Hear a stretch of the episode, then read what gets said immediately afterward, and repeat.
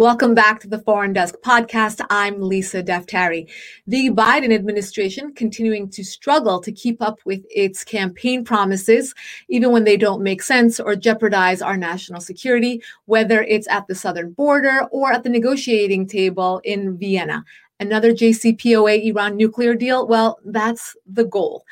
Meanwhile, lawmakers in Washington are warning the president and the administration against another bad deal with Iran. It's going to let the regime off the hook for its weapons program, for its terror spending, and of course, the human rights violations back at home. To make sense of all of this, I call upon my good friend, Mark Dubowitz, the C E O of F D D, a, the Foundation for the Defense of Democracies, which is a D C-based nonpartisan policy institute. He is an expert on the Iran nuclear program and widely recognized as one of the key influencers in counter- countering threats from the regime in Iran. And, of course, his claim to fame in two thousand nineteen, the Islamic Republic sanctioned Mark, along with F D D, calling them the designing and executing uh, executing arm of the U S administration on Iran policy. Welcome to the program, Mark. Uh, this is a very big accusation that the Islamic Republic makes, and of course, big, even bigger shoes to fill. Yeah, thanks, Lisa. Yeah, I mean, the Islamic Republic, of course, is uh, certainly obsessed with conspiracy theories, and I think one of their conspiracy theories is that F D D is at the heart of the U S government's Iran policy. Uh, we're obviously a think tank. We provide research, analysis, and we obviously would love to see the end of the Islamic Republic. But uh, I think their obsession with F D D speaks poorly uh, of how much clarity and, and realism actually governs in, in Tehran. So anyway, it was uh, a badge of honor on one hand. On the other hand, we're taking uh, necessary security precautions to protect our people. Yeah, of course. Um, I imagine that it's... Uh... It, it's it is a compliment. I mean, they are definitely watching what you're doing. You're doing something that's getting under their skin. But how does it work to be sanctioned? What is it? What what does that mean? I mean, how did you find out? Just walk us through that. Yeah. So it was uh, one morning in uh, August, I think, of two thousand nineteen. I believe the Iranian government actually had a press conference, and they released a statement saying that they were sanctioning us. Um, They they also said that they were greenlighting the Iranian security services uh, to do anything that they needed to do in order to, quote, counter, deter, and punish us. So that was really a green light for the security services, for the I R G C, for the Ministry of Intelligence, to use whatever resources they needed in order to to go after us. So it was a badge of honor on one hand. On the other hand, obviously, it was a, a serious security concern. And it was, yeah, I imagine, I mean, it's very mature of them. You know, you work on sanctioning them, and of course, they sanction you. So tit for tat, huh? Yeah, I mean, the sanctions themselves have no meaning. I mean, it's not as if I, you know, have a bank account in Iran or have any intention, unfortunately, of, of uh, being able to visit Iran. I'm, I'm looking forward to l- visiting a free and democratic Iran, but I'm not going there anytime soon. So in terms of travel restrictions or, you know, asset freezes or financial sanctions, it's it's meaningless. But what it is meaningful is that it's it's a threat, and it's right. a threat to a think tank that that thankfully everybody in Washington took seriously, and there was a huge amount of bipartisan support from both right. Democrats and Republicans, from many officials, from the Clinton, Bush, uh, Obama, and uh, and Biden administration now, who who've come out and condemned it. So I, I think it backfired on the Islamic Republic when they went after us. Yeah, I mean, that's their M O, isn't it? You know, just kind of try to silence people who speak about the Islamic Republic and um, really um, unveil a lot of what they're doing, whether they're journalists. I mean, you and I both have spoken about this in the past, about how um, they just try to silence the opposition, whether it's inside the country or outside. No, that's exactly right. I mean, you know, there's so many brave Iranians, both inside Iran and outside Iran, who speak in spoken out against the Islamic Republic. Um, and sadly, you know, some have, have paid with their lives. Others are being incarcerated in uh, the most terrible conditions. And I, I think fundamentally, Lisa, that the the regime in Iran um, understands that they're they're hated by the majority of their people. And it it, it creates a, a real insecurity and a real fear and paranoia. And so they, you know, their only answer to that is not to debate people and in terms of, you know, free exchange of ideas, but to target them uh, physically and uh, and psychologically. And I think that's certainly their their M O over forty years. Yeah, I mean, that that's, I think, uh, an astute observation to say, um, you know, it's the people that is the Achilles heel of the government, right? Well, they push forward on the global stage, but back at home, they know that that's their, um, you know, that that's that's where they they lack the confidence to to move forward. Uh, I want to get your sportscaster take on what's going on in, in Vienna right now. Obviously, a lot of buildup towards this. Um, you know, uh, President Biden, then uh, candidate Biden ran on this. So we're going to go get right back into the deal. I mean, not looking at any of the evidence, not looking at any of the, you know, the, the optics, as we always call it. You know, things are different when, from when, you know, we went under this deal in two thousand fifteen with President Obama. Even then it was a bad deal. Even then it didn't make sense. But now it's it's even worse. I mean, what's your take? What's going on there? Um, how did we get here? Yeah, first of all, you're absolutely right. I mean, you know, it was six years later, and um, the deal's even worse than it was in twenty fifteen, because fundamentally the deal was a, a deeply flawed agreement because of these sunset provisions that uh, allowed over time Iran to build up an industrial-sized nuclear program with near-zero nuclear breakout, a, an advanced centrifuge clandestine sneak-out. Um, they were able to continue to test and develop their ballistic missiles, including developing a intercontinental ballistic missile. And they would get, and they got tens and hundreds of billions of dollars of, of economic relief in order to fuel their war machine and their domestic security apparatus so that they can continue repressing Iranians inside Iran and uh, destroying lives in the region. The agreement six years later, right, we're now six years into it, and, and many of those restrictions that I'm talking about are actually have already come off or will be coming off in the next few years. So it is um, foolhardy to be going back into this deeply flawed agreement, but that's certainly the direction that we're we're going in. Yeah. And you know, what's interesting is, you know, the, the headlines, the mainstream media, and how, you know, instead of reporting on what's going on, it's almost as if they're ahead of it. They're they're pushing the narrative. Here are two examples of headlines, um, one by N B C. Iran welcomes new chapter in nuclear talks as Washington seeks to heal profound differences in Vienna. Another one by the New York Times. Iran and U S agreed a path back to the nuclear deal. That's false. That's actually false. They didn't agree on, uh, you know, on, on how they're going to move forward or exactly what will happen. But they're waiting for, you know, either both sides are waiting for for the other side to compromise. I mean, wh- why does it behoove the mainstream media to push forward this narrative? Look, the, the mainstream media has been bought into the the J C P O A from the beginning. Um, it was, you know, part of President Obama's um, legacy. It was his only foreign policy, quote unquote, accomplishment. And uh, and then, you know, Donald Trump had the audacity to come in and, and withdraw from the J C P O A and sink President Obama's legacy. And, you know, the mainstream media, many journalists um, who are, are Democrats, who supported President Obama, support President Biden, uh, want to see the J C P O A succeed and want to see that legacy rehabilitated. I mean, I think that that is the reason. And then there are, you know, listen, there are really good reporters who play it straight, play it down the middle, who are reporting on what's going on. Um, people are interested in the sort of tick-tock of what's happening in Vienna. I find it far less interesting because I think the the um, the result is already set in stone. I mean, we know what's going to happen. So right. I don't know why it's so interesting about what's going on every day. But that's, a, you know, that's a reporter's job, is to report on that tick-tock and the daily hurly-burly of what's happening. And and there are some very good reporters, and, and you know, uh, your viewers should follow them, but you should always be careful to make sure that you appreciate that behind some of the stories, there's a, d- a deep ideological position um, in, strongly in favor of the J C P O A and preserving President Obama's uh, important legacy. You know, uh, partisan politics aside, let's not talk about Obama or Trump or now Biden. Um, is there a way to get into a good Iran nuclear deal at this moment? Well, look, I, th- I think, first of all, I think it's important that we s- understand what is a good Iran policy, uh, as opposed to being obsessively focused on a deal.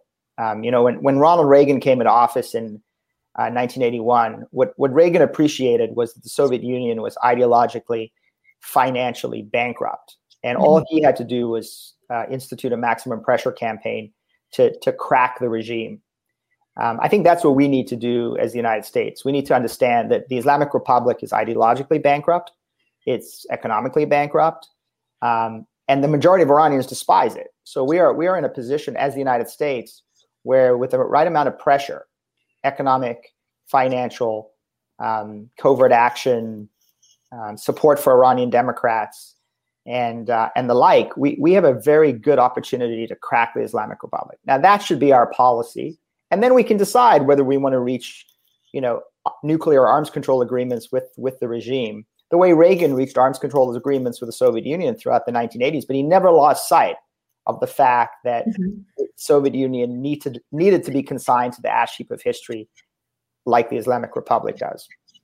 You know, the, the path you just outlined, which is completely sound in my mind, um, towards, you know, what type of, of Iran policy we should take, um, leads to a conclusion that we should crack the Islamic Republic, that we should crack this regime because of all the reasons you mentioned and because that the, the, of their vulnerability, and to use our leverage. And that obviously is very sound foreign policy.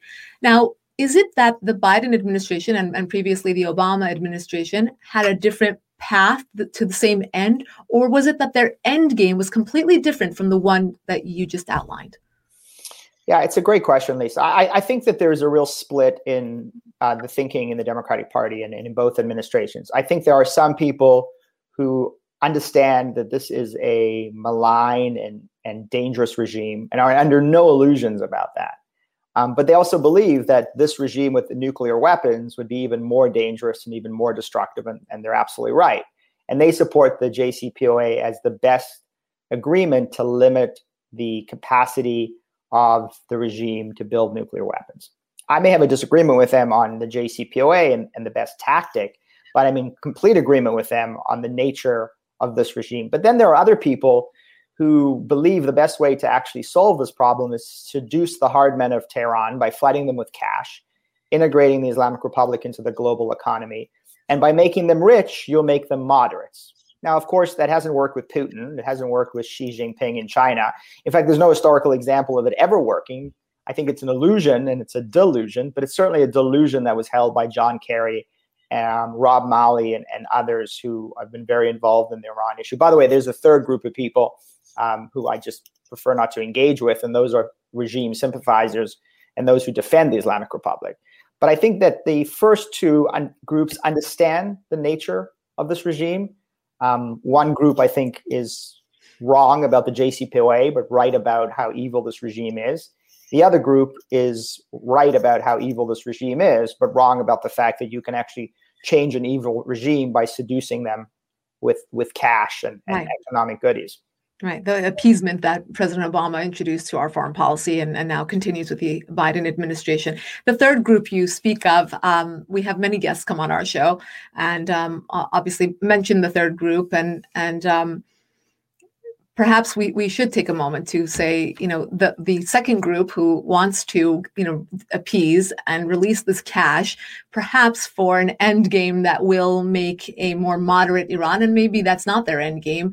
They have been heavily influenced by the third group that you mentioned, and I'll be more um, specific. These are regime sympathizers. They're apologists for the regime that operate in Washington, D C. They operate in Los Angeles, in expat communities um, all over the United States.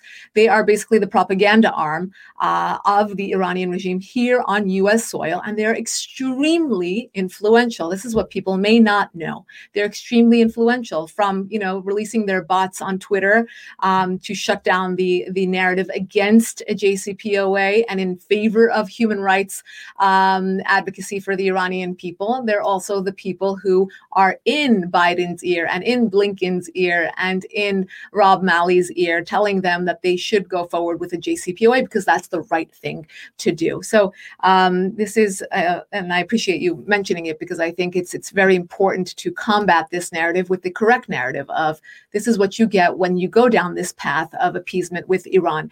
Uh, it won't be the the out the outcome uh, that that they are pushing for.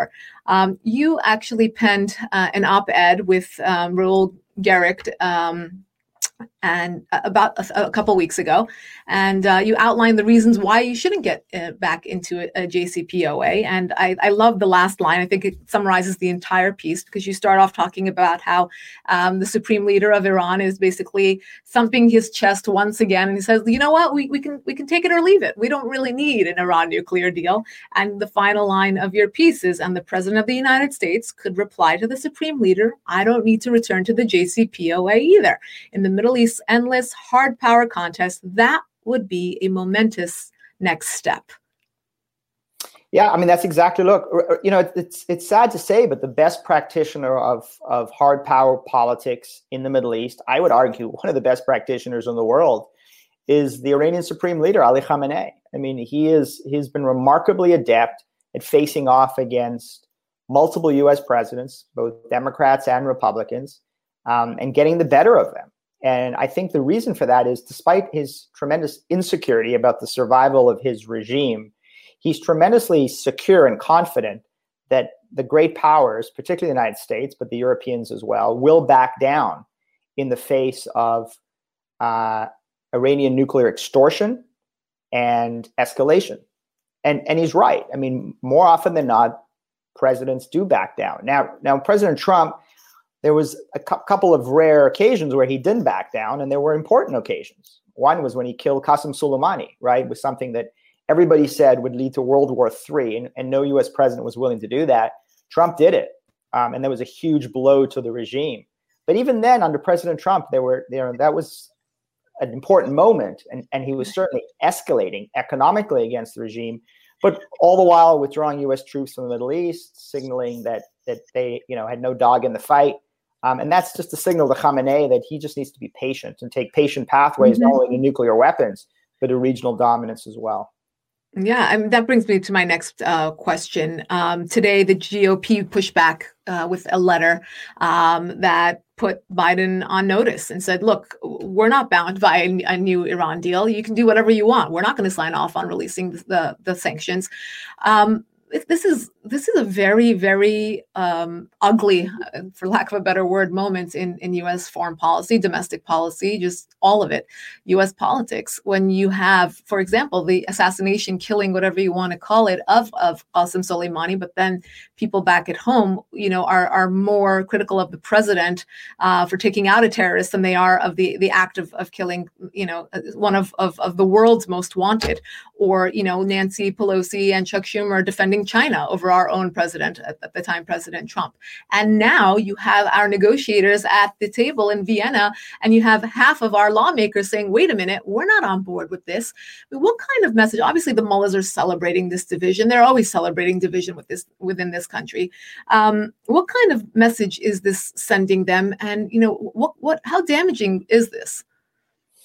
It's interesting. I mean, I think it's a damaging message that's being sent to uh, to the regime, but I think it's actually an incredibly important message and positive message that's being sent to the market, right? Because remember, Lisa, you know, the, the Biden administration can lift sanctions, can provide exemptions, can issue waivers, but at the end of the day, the decisions are going to be made by hundreds of thousands of C E Os and chief legal officers and chief risk officers in international companies and banks who are going to make, have to make a decision about whether they want to re-engage in business with the Islamic Republic, knowing that most of the strategic sectors of the economy are controlled by the Revolutionary Guards. And that even if President Biden lifts sanctions on the Central Bank of Iran or the National Iranian Oil Company or the National Iranian Tanker Company or three hundred entities that have been designated for terrorism, the I R G C, the fundamental malign activity um, of the Islamic Republic and of those entities will continue, will persist.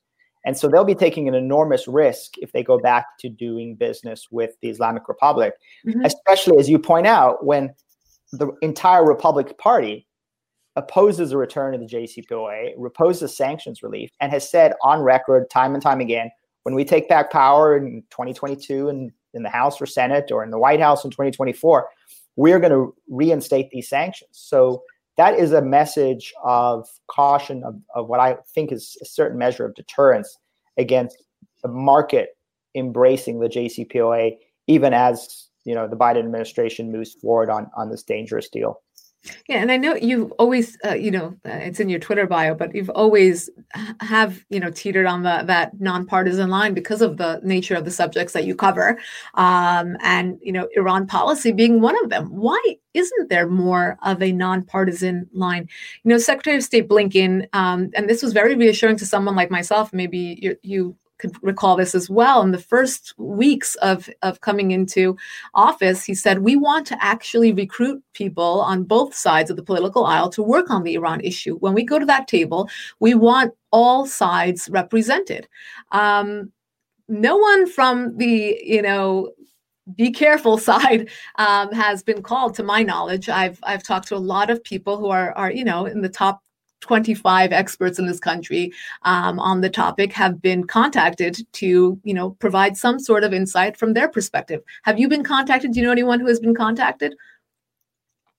Yeah, I mean, I, to their credit, I, I, I'm in regular touch with them. Um, I, I speak to the administration all the time on the issue. Um, so they're, you know, they're open to hearing different ideas. The, the the real question is not whether they're going to contact me or contact other experts. The real issue is, you know, is that going to have any influence on their the direction? Exactly, of right. And exactly. I see no, I see no evidence that it is. I mean, I see I see evidence that what Tony Blinken is doing uh, is running a political strategy, a very effective political strategy in Washington, um, where he's sounding like Tom Cotton, but he's negotiating like John Kerry. You know, it's mm. sort of, it's kind of John Kerry with a Tom Cotton voiceover, right? Tom Cotton, obviously the senator from Alabama, or Ron Hawk, who's going to lead the way in, in the Senate. Uh, against the Islamic Republic, John right. Kerry, who negotiated a poor two thousand fifteen nuclear deal, right? But by sounding like Tom Cotton while negotiating with like John Kerry, what he's trying to do is reassure Democrats, particularly the Democrats who opposed the J C P O A in twenty fifteen, and he's trying to crack the Republican consensus on Iran. He's trying to peel away certain Republicans who um, may not want to escalate, may have other priorities, Um, may have other reasons to be reassured by Secretary Blinken's um, words. And those words are, look, we're going back to the J C P O A, we're going to lift the most powerful sanctions, but then, Lisa, we're going to negotiate a longer, stronger, broader deal. So just just trust us. Right. We're going to have the leverage to get a better deal on Iran. I, I'm obviously skeptical, and we can, we can talk about that as well. Right. Yeah. Within the first hours of, of being in Vienna, it was announced that the sanctions will be removed, and, um, you know, giving up leverage like that, um, it does not signal a longer and stronger um, deal whatsoever. Uh, in the backdrop of all of this is some more um, alarming, perhaps um, in the long term, news about China and Iran. Um, strange, but not so strange bedfellows. Two of uh, probably the most um, uh, important adversaries that we have right now in, the, in terms of U S foreign policy. China now uh, making a twenty-five year deal with Iran um, to the tune of four hundred billion dollars uh, for oil, and obviously influence, influence in the region, in the country. They basically purchased uh, Iran with that price tag. Yeah, no, listen, first of all, I mean, I, I don't, I, I don't necessarily buy the numbers. I, I think that there's a lot of exaggeration in those numbers. I mean, I think the Chinese obviously are going to have significant influence inside Iran, and I think a lot of Iranians are are rightly upset about that. Um, but the Chinese are also playing the great power game in the Middle East. Uh, they don't want to burn alliances with the Saudis, on, on which they depend for oil and investment, the Emiratis, the Bahrainis, the Israelis. Um, so they're playing they're playing all sides. So I think we should be careful not to exaggerate how big a deal this is. And I think the other thing we should point out is that this deal would come to nothing, basically, if the United States was serious about enforcing sanctions, because when the United States is serious about enforcing sanctions against Chinese banks and Chinese oil companies, what happens? The Chinese actually stop buying Iranian oil and stop investing in the Iranian energy sector and stop processing financial transactions through Chinese banks. And that's actually what we've seen in the past. So this is an indication, Lisa, that the Chinese are rightly assessing that the Biden administration has no interest in continuing to enforce sanctions. Right. And, and so they're moving in and cutting deals and buying oil. I mean, they just bought almost a million barrels of oil in March, a huge increase from last year when the Trump administration was enforcing sanctions against Chinese oil purchases. Right. Um, but it's it's every indication that, you know, the Chinese, at least, have gotten the green light from the Biden administration and from Vienna that it's um, the market is open and they're they're going to move in. Yeah, yeah, but what is, I mean, yes, long term, what, even in the next four years, right? They're off the hook for at least four years. What right. what are the short term ramifications then? Well, the short term ramifications is that the Islamic Republic and the regime itself, uh, which was facing a severe economic crisis, balance of payments crisis, running out of foreign exchange reserves, uh, not having enough money to pay uh, Hezbollah or Assad or Hamas or uh, proxies in, in Iraq, uh, was really being squeezed under maximum pressure, has now all of a sudden gotten an economic lifeline um, of billions of dollars that will not only flow from sanctions relief, right. but also flow from Chinese investment and Chinese oil purchases. And that is a huge, I mean, essentially, it's once again, like we had in twenty fifteen, we had the Islamic Republic on their knees, right? Instead of putting them on their back, we, we, we again, we just flinched.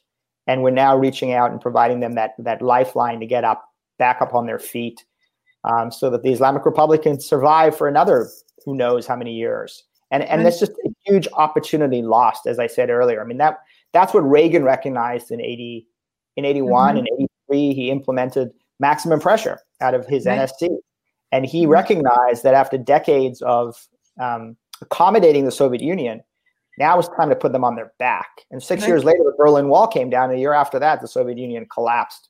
Mm-hmm. Reagan recognized this was a weak regime that could get that could crack. We should recognize the same thing about the Islamic Republic and support Iranians in their uh, attempt to, to overthrow this regime.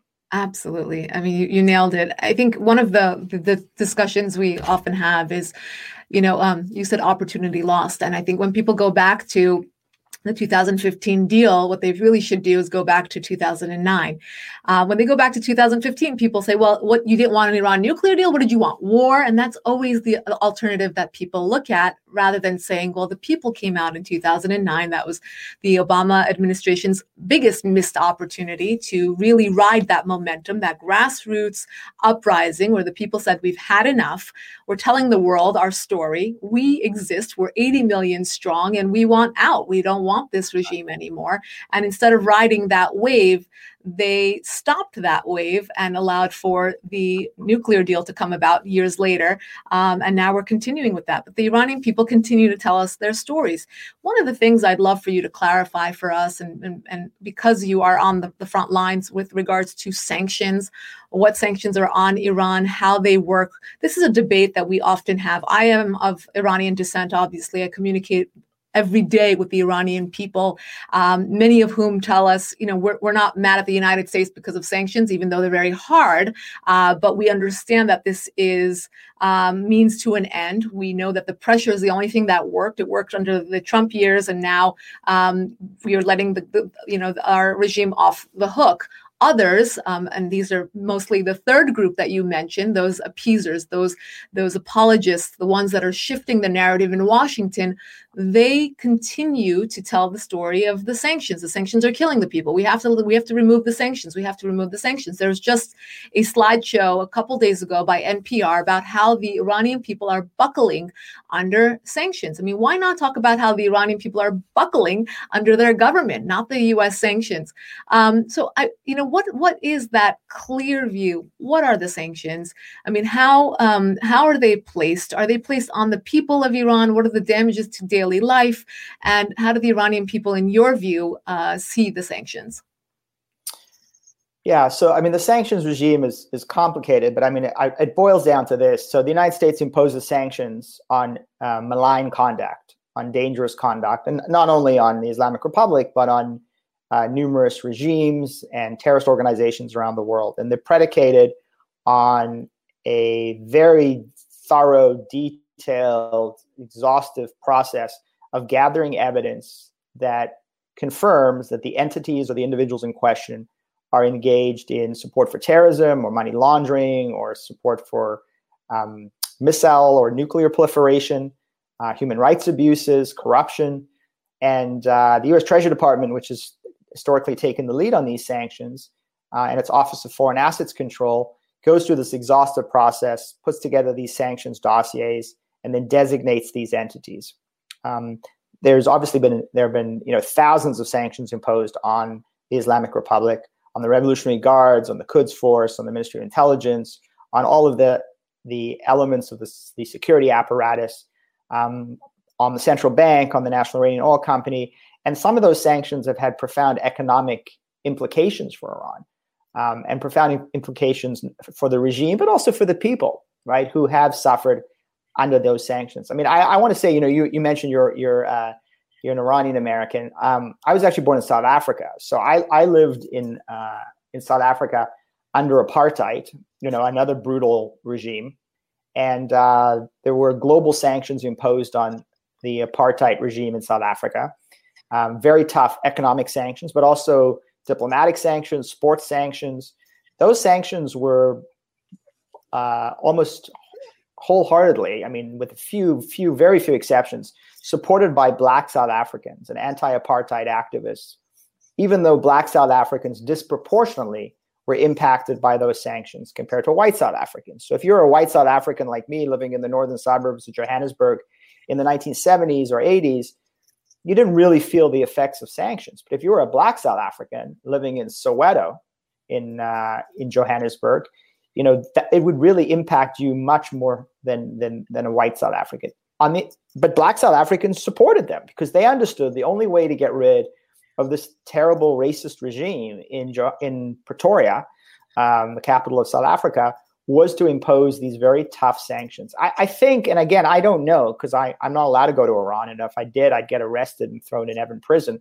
Um, but in my sense, again, from talking to Iranians, um, they're contacting me via social media and listening to other experts on Iran, is that, you know, the majority of Iranians, as you say, don't blame the United States for for these sanctions. They blame the regime, and they're willing to pay the price of these sanctions if the United States is really committed to getting rid of the Islamic Republic. Now, if it's not, and this is going to be decades of deals with the Islamic Republic and attempts at reconciliation, then maybe Iranians are not worth, it's not worth paying that economic price if the United States is not going to support their democratic aspirations. But that's what I mean when we said at the beginning of the program, we need an effective Iran policy that may include nuclear agreements, but should not be limited to nuclear agreements. That should be basically a maximum pressure campaign to crack the regime and to give de- Democrats in Iran, democratic Iranians who believe in freedom, the opportunity to live a better life, more prosperous and, and more free. Well, that's our wish um, for, for everyone around the world who's fighting for freedom, particularly the Iranian people who have so bravely come out to tell us that exact message. Thank you so much, Mark, for your work uh, on continued work on this, for uh, being sanctioned, but continuing to uh, trek forward. And uh, you can find Mark on Twitter, sometimes snarky, but always very honest, very smart. Uh, I enjoy your tweets very much. Uh, and for those of you who would like to uh, sign up for our podcast, you can go to youtube.com slash Lisa Daftari to sign up for our daily email. You can go to foreign desk news dot com, and we will see you all next week.